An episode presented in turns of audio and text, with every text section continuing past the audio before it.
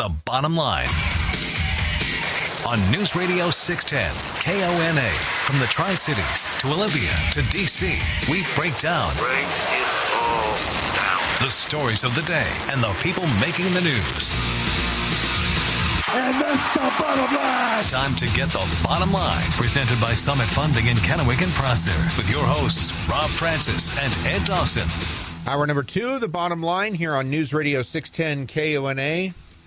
547 1610, 509 547 1610. You can also email us by going to the website, 610kona.com. Go to the bottom line page and fill out the form, sending us uh, your question or your comment. Hour number two on deck, and uh, President Trump announcing uh, a number of uh, things in his afternoon news conference. Um, saying that he believes that there are about 20 states that are in good enough shape uh, that could reopen by May 1st in a couple weeks. Uh, but 20, I mean, that's less than half, right? The rest of them, he is calling on governors to have a plan in place. He he wants to know what the plan is for each of the remaining states uh, to kind of re-enter back into the real world, um, coming out of the stay home order or whatever the different states call it. So he's calling on the governors to to share their plans. Well, earlier today, a couple of West Coast governors uh, beat him to the punch. Uh, Gavin Newsom of California, uh, as well as uh, Kate Brown of Oregon, both spoke to their states and said, it kind of laid things out of the things that they are looking at specifically before they're going to, you know, open their states back up. And they were basically the same thing. Uh, Gavin Newsom had a couple of different, a uh, couple of extra points that Kate Brown didn't, but it, it's things that it's basically things that we've been talking about for how long now? Flattening the curve, making sure you have enough personal protective uh, protective equipment on hand, um, getting more access to testing, uh, you know, all these different things. There's, but there's there's some there's some different things being said nationally by certain people, whether it's the now famous Dr. Fauci, uh, whether it's uh, people at the CDC or or any of the various organizations. You get everything from you know, we could we could as a country come out of this in the next few months or much longer. One thing that was mentioned and I found interesting was that there are agencies out there that are saying, well, we're not going to be out of the woods on this until we have a vaccine. Okay. Well, I know that a number of entities are working on a vaccine and some are showing promise. Um, there's also a number of treatment options that are being tested out there.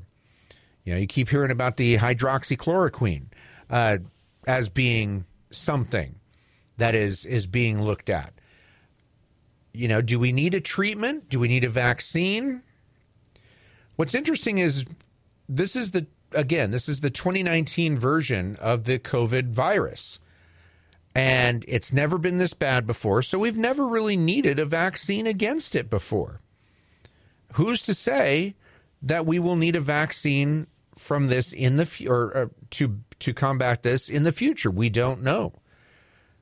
Could next year's or technically this year's COVID virus when it comes around again in the fall or winter, could it be worse than what we're seeing now? Could it be not as bad? So, what way to go? Should we be looking at vaccines? Should we be looking at treatments? Um, you know, a proactive or a reactive stance? A lot of people have issues with vaccines in general, and they don't want to they don't want to inject themselves with purposely with a virus to purposely make themselves sick. And there are others that don't trust the process and trust the government or whatever agency that's doing it. Uh, that's you know their their goals are are not nefarious. They're they're not sure about that. But we, you know, we as a society, many of us get flu shots. Many, you know, we certainly vaccinate our children. Uh, in many states, there there's protocols in place that you have to have certain vaccines, or your child has to be vaccinated against uh, certain things before they can start school. And so, is just would it be viewed as just one more vaccine? Is it is it a good thing? Should we be should we be focusing on a vaccine, or should we be focusing on treatment. 547 1610, 509 547 1610. Either way, either way, uh, you're go- it's going to take some time. And you're also kind of hitting a moving target too.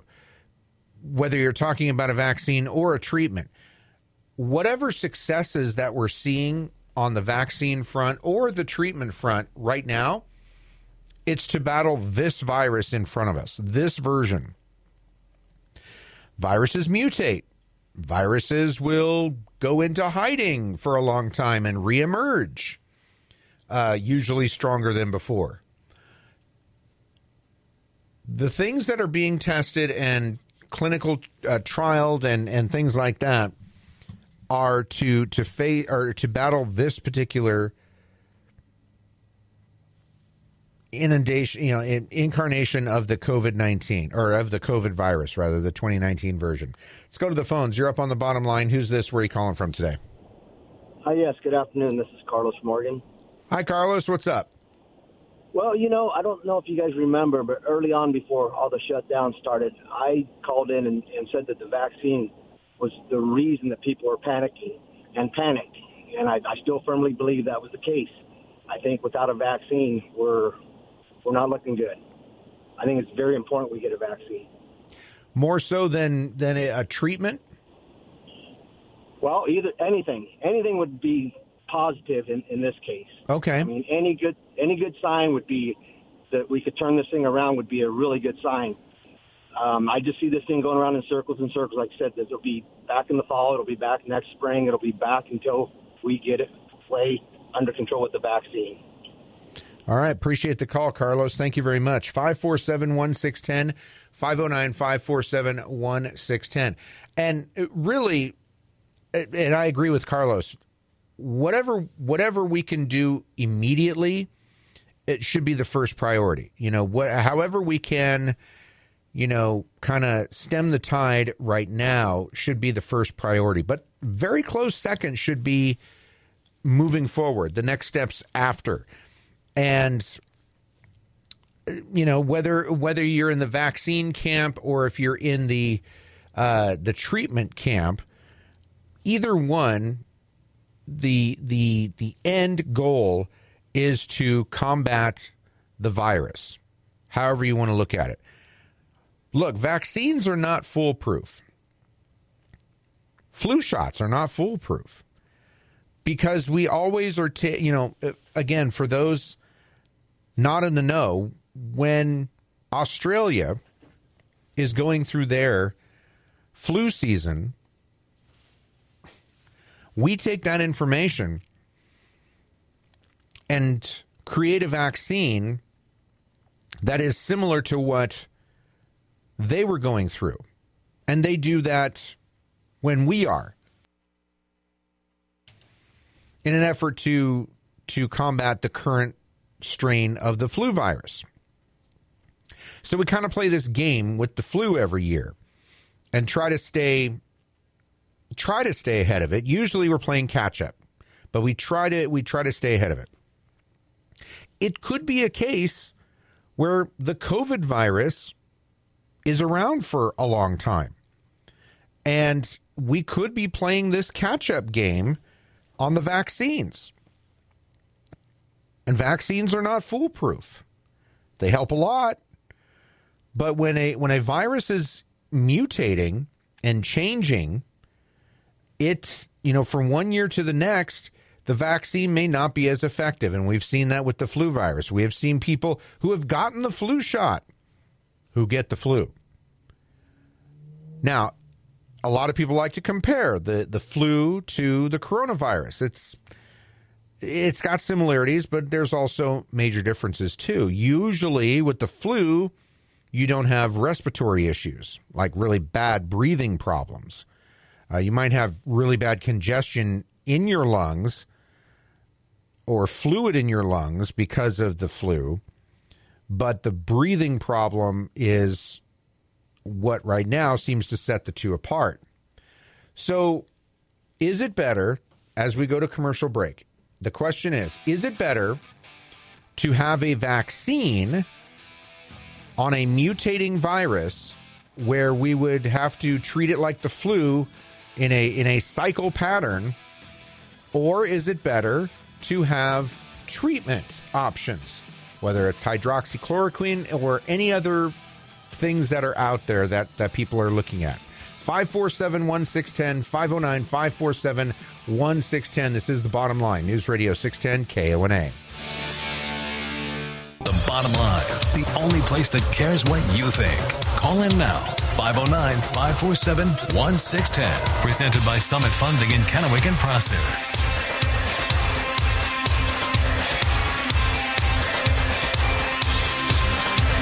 Welcome back to the bottom line. News Radio 610 KONA. The phone number is 547 1610 if you want to get involved. Thanks to Jason Hogue with American Family Insurance for being a part of the program. And if you are an American Family Insurance customer, if you are a client of theirs, uh, they have received approval from the Washington State Insurance Commissioner to offer reimbursements to those with auto policies with American Family Insurance. If you're interested in finding out if you qualify and how much uh, you could qualify for of a reimbursement, visit Jason's website, jasonhogue.com. The only American Star certified rated insurance agent for American Family Insurance in the Tri Cities. Uh, check out Jason's website and find out if you are an American Family Insurance customer, uh, what reimbursement you could receive under your auto insurance, and you can take a look at the website as well and see if there are things there that appeal to you, and maybe American Family Insurance could be your new insurance provider. You can also reach us via email, 610kona.com, the bottom line page, your name, where you're listening, what you'd like to say, and we are on Twitter as well, bottom line 610. Governor has just announced he's going to have a press conference tomorrow at 3 o'clock, Yep. and that's it. It's going to be on COVID 19. But that's all we got right now on COVID 19. So my guess would be he's going to.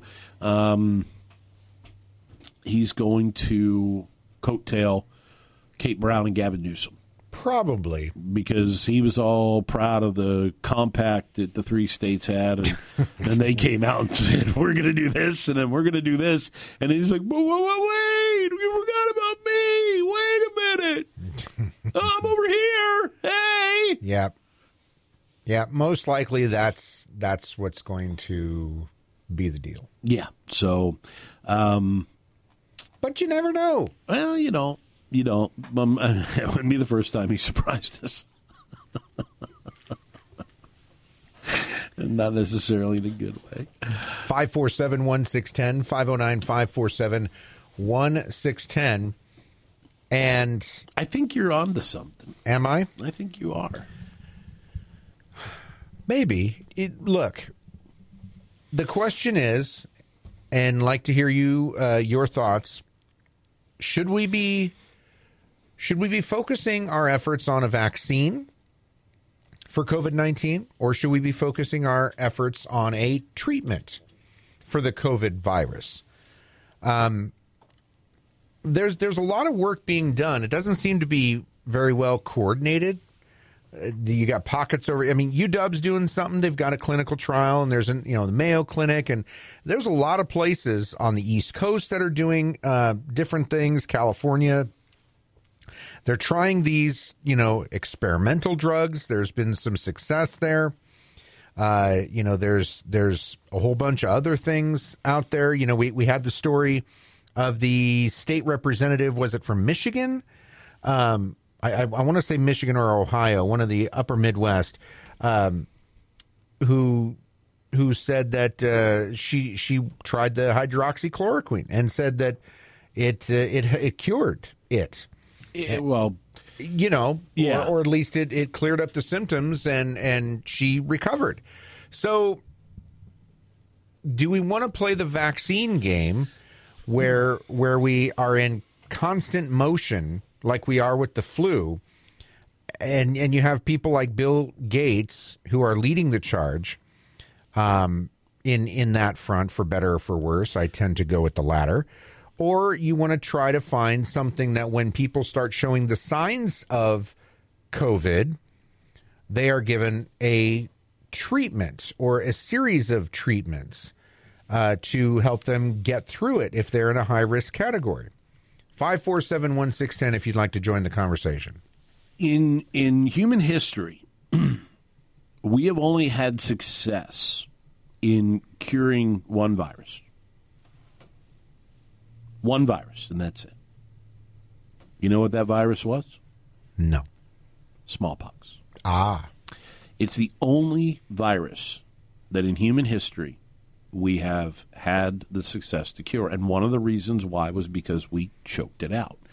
Between vaccines, herd immunity, um, making sure that, you know, certain populations were not exposed and, you know, limiting that, we have been able to for the most part, choke out smallpox. Now, there has been some discussion over the last few years that it it's possible that it could reintroduce itself in some ways that we've gotten lazy, as you know, measles have done and, and mumps have done and stuff like that. But the problem with viruses is antibiotics do not cure them. Okay, antibiotics you can't use on a virus.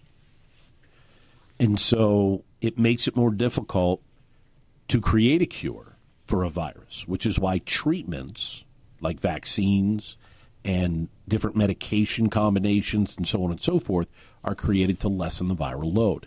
You're up on the bottom line, News Radio 610 KONA. What's your name? Where are you calling from? Mary from Kennewick. What's on your mind, Mary? Well, I'm tending towards treatment because there's so much anti-vaccine people going around, and if you don't have a way to treat it, you're still going to have it going around. And more than one treatment because the plaquenil hy- hydrochlor whatever is not good for people with bad hearts, and that's a lot of patients in the nursing homes, etc. So I think the way they're going with more than one treatment might be a good idea. Thanks for the call, Mary. We appreciate it. And there are people that certainly are not suited to receive every drug. Much like some of the protocols that we've seen put in place, not every treatment is a one size fits all. It's not going to work for everybody. Um, and every drug you introduce to your body, you do run the risk of having a side effect, no matter what it is. There are some people that the Z Pack doesn't work on. Um, so you know that that's the one that's being given the most run right now. There are people working on antibody treatments. Uh, there are other medicine combinations, and, and I've heard not too long ago that a drug that's used to combat HIV is being tested for its ability to work against the coronavirus. But in all reality, because we've never found a way to cure the flu, we've never found a way to cure a number of other viruses, we're not going to find a cure for coronavirus.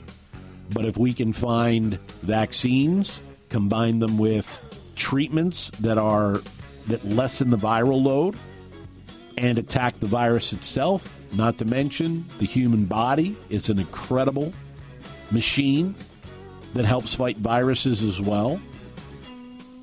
We eventually will come out on the other side of this and we'll be ready for it the next time around.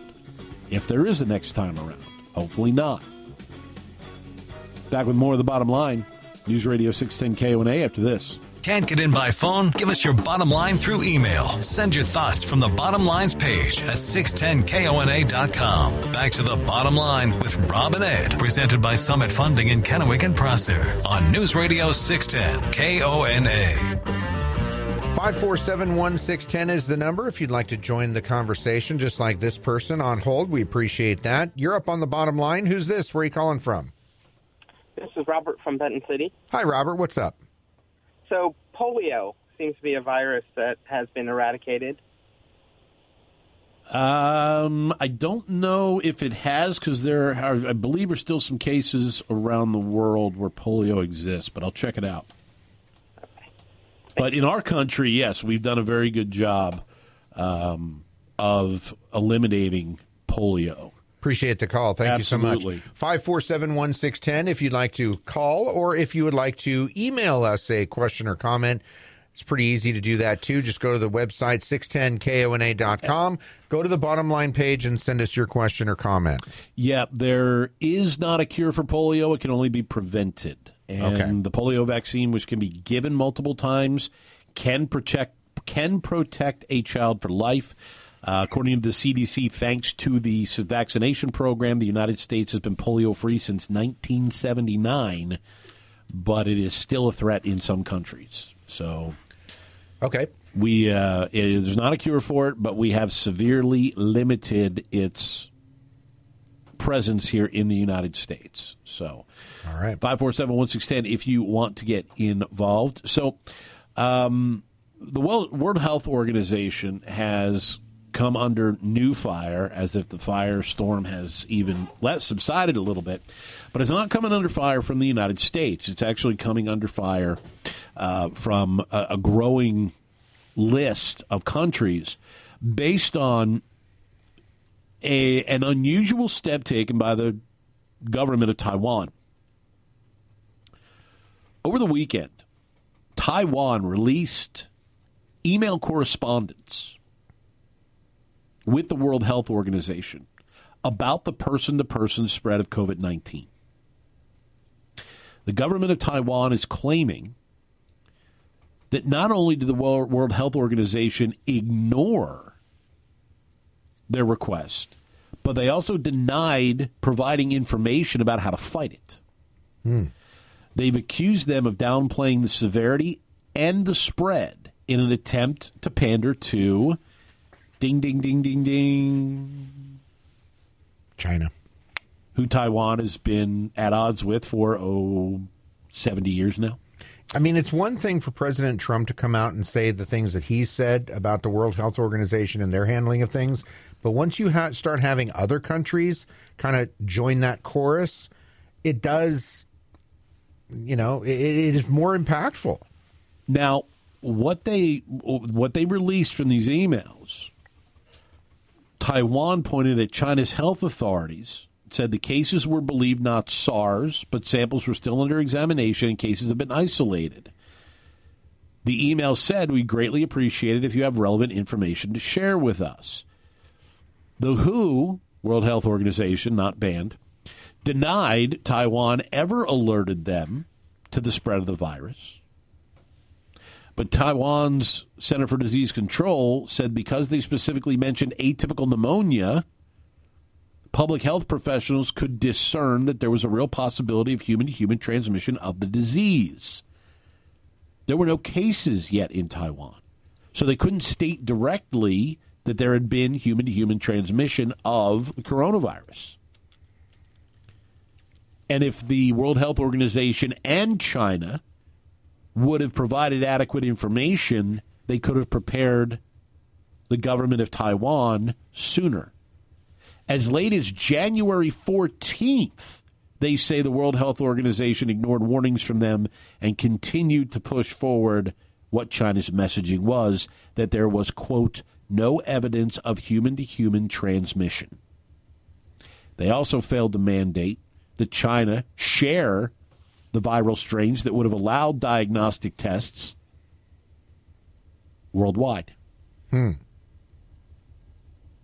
The president, earlier today, said that he is going to pull funding from the World Health Organization or freeze funding to the World Health Organization. Um, once again, we come back to this the, the, the center of this. And the center of this is you had a country that, for whatever reason, and you can speculate on what those reasons were, combined with the largest health organization on the planet to prevent the release of information and minimize the impact of this virus. Plus, how many how many people out there raise your hand? how many people out there voted for President Trump to do this very thing, to get us or at least if not get us out of these organizations, but at least defund and not use our tax dollars for these organizations that many view as being globalist, whether it's the UN, the World Health Organization, things like that, who are applauding this move. I think quite a few. I, I do too. And, you know, this country is the largest donor to the World Health Organization. Well, as we were the biggest contributor to the UN. Yeah. Well, you know how much we donate above China? Probably quite a bit.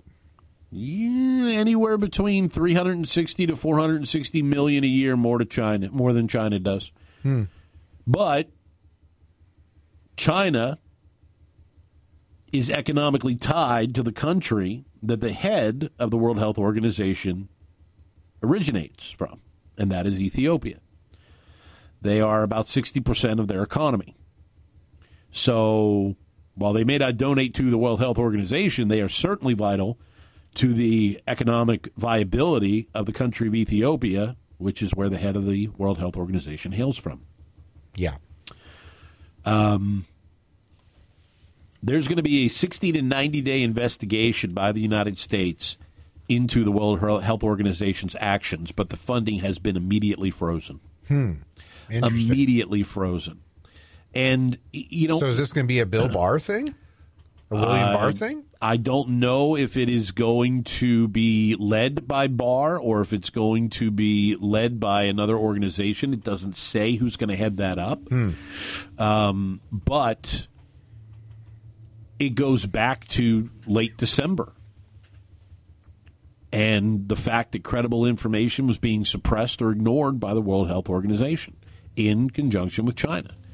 So, yeah. And, and, and this even goes to a larger point that I think that in this day and age, it's just me, it's my opinion, my thought, organizations like the WHO have run their course. We do enough information sharing between countries, between government agencies. The CDC in the U.S. shares information with the CDC in the UK, Germany, uh, other countries. Do we need a body that is, especially now, perceived as being more political than pragmatic? Do we need to have an organization that is of a global scale where countries have uneven funding sources, where countries fund un- unequally, um, where the United States funds all of these organizations more than any other country. I was going to say, are you talking about the WHO or the UN? Because both, they're, they're both both both fit that category. Absolutely, they do. but they both fit that category. These are organizations that that get funding mainly from the United States and minimal funding and much smaller amounts of money from other organizations to do what? To do exactly what? I mean, when something happens around the world, is anybody really banking on the UN peacekeeping force to come in and kick some butt? No, they're not. No, nobody, nobody, nobody banks on them. No, and, and I mean, really, how many times have the blue helmets been deployed Exactly. Recently? Yeah, I mean, it, it, seriously. And now you've got the World Health Organization, whose credibility is is all but shot, and not just with the United States, mind you. Other countries have called out, and other than the U.S. and Taiwan, other countries have called out the World Health Organization's motivations in all this. So where's their credibility now? Do they? I mean, do they really even need to exist anymore?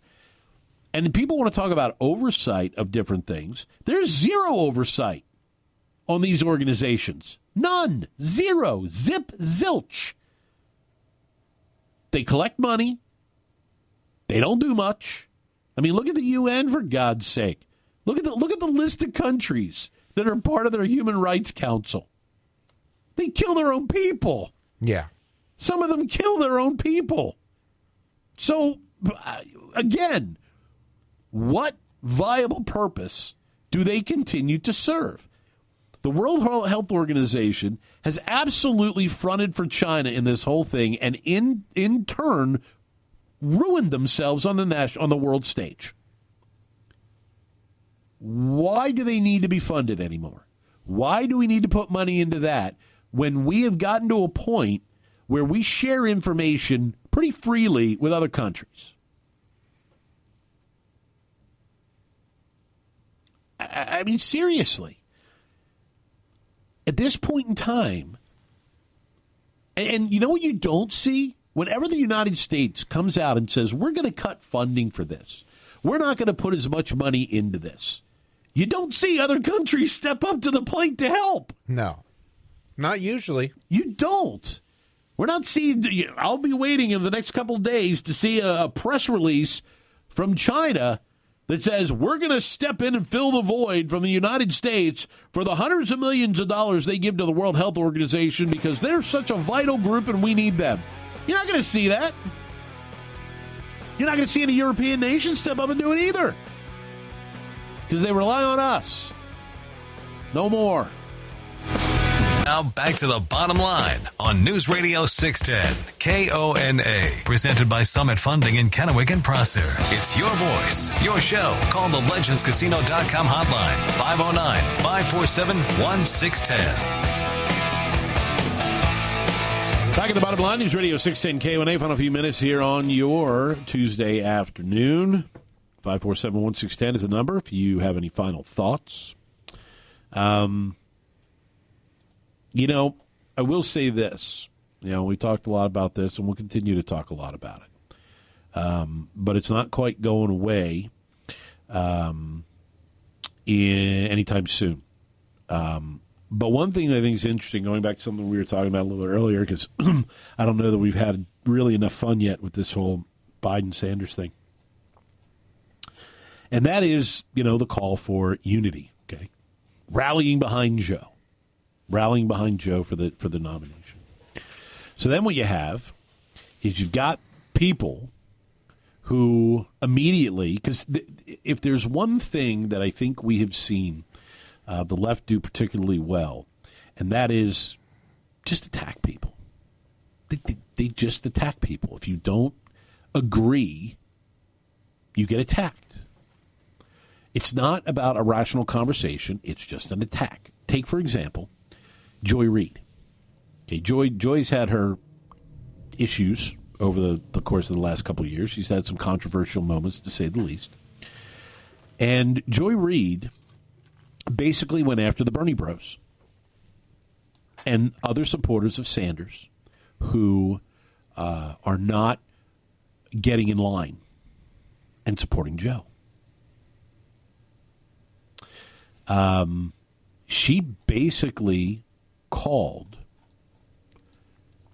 Sanders supporters that aren't backing Biden privileged white voters. Oh. Privileged white voters. Hmm. She went on Twitter and said, What this kind of thing says to me is these are not left wing voters. They're privileged white voters who demand to be bowed down to. No different than Trump voters want those who are not white and Christian to take the knee for them, like in the quote, good old days.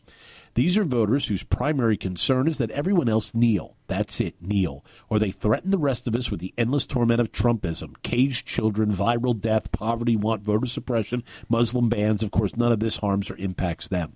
Yes, because the one thing that I have heard associated with Sanders voters more than anything else are the words privileged and white. Hmm. nice work, Joy.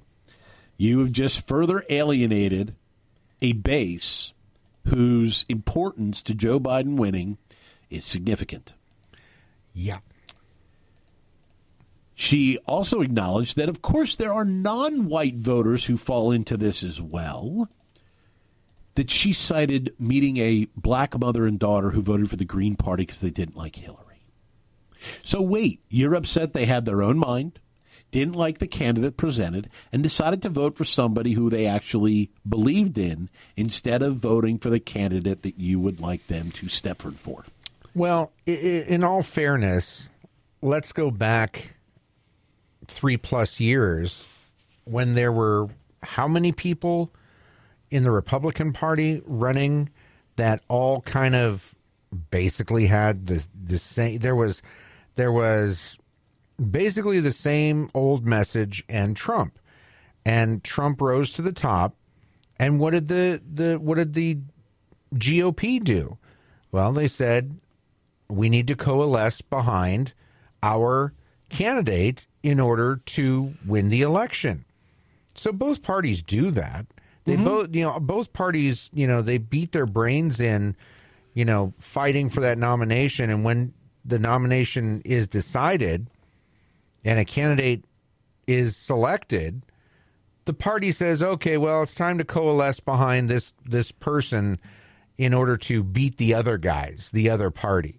So, you know, both parties do this, but both parties don't necessarily take the extra step that she did in, you know, alienating potential voters. the difference between the two, okay, and yes, you have elements on both sides that do this, but it tends to be more prevalent on the left than on the right because going back to 2016, people that were supporters of Cruz were like, all right, well, I don't necessarily like Trump. Cruz comes out and says, you know, here's how it went down. If we want to win the White House, got to support him.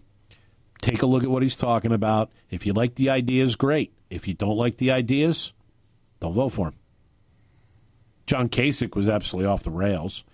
Um, but there were others that were saying, look, if you don't want to vote for the guy, don't vote for the guy. But here are the alternatives. Here's what's going on. But we're not going to tell you who to vote for. Whereas on the other side, it's he is who is here. You must vote for him or withstand the onslaught and ridicule that you're going to receive for not getting in line. If anybody says there is not a fracture within the Democrat Party over this, you're kidding yourself. Well, there was a fracture. When- there was a fracture 4 years ago. When Sanders people come out and say they're not going to endorse Joe Biden, when high ranking members of his campaign come out and say we're not going to support Joe Biden, who are the Bernie supporters going to follow? Them or Bernie? They're not going to follow Bernie on this. They're going to continue the fight with the people that supported Bernie. They're just looking at Bernie going, okay, well, we know why he's saying this. But if everybody that worked for Bernie isn't jumping on the same train, they're not going to jump on the train with Bernie. They're going to jump on them because they're still fighting against the system. That's right. And I don't know. I I don't see many of those Bernie people going to Trump, but I certainly don't think they're going to back Biden either. No, Just like many of them didn't Hillary. It's many all- of them didn't vote. They didn't want to Yep. vote for Hillary, and because they felt four years ago that Hillary stole the nomination, This time, probably not so much, but I don't think they're going to back Joe.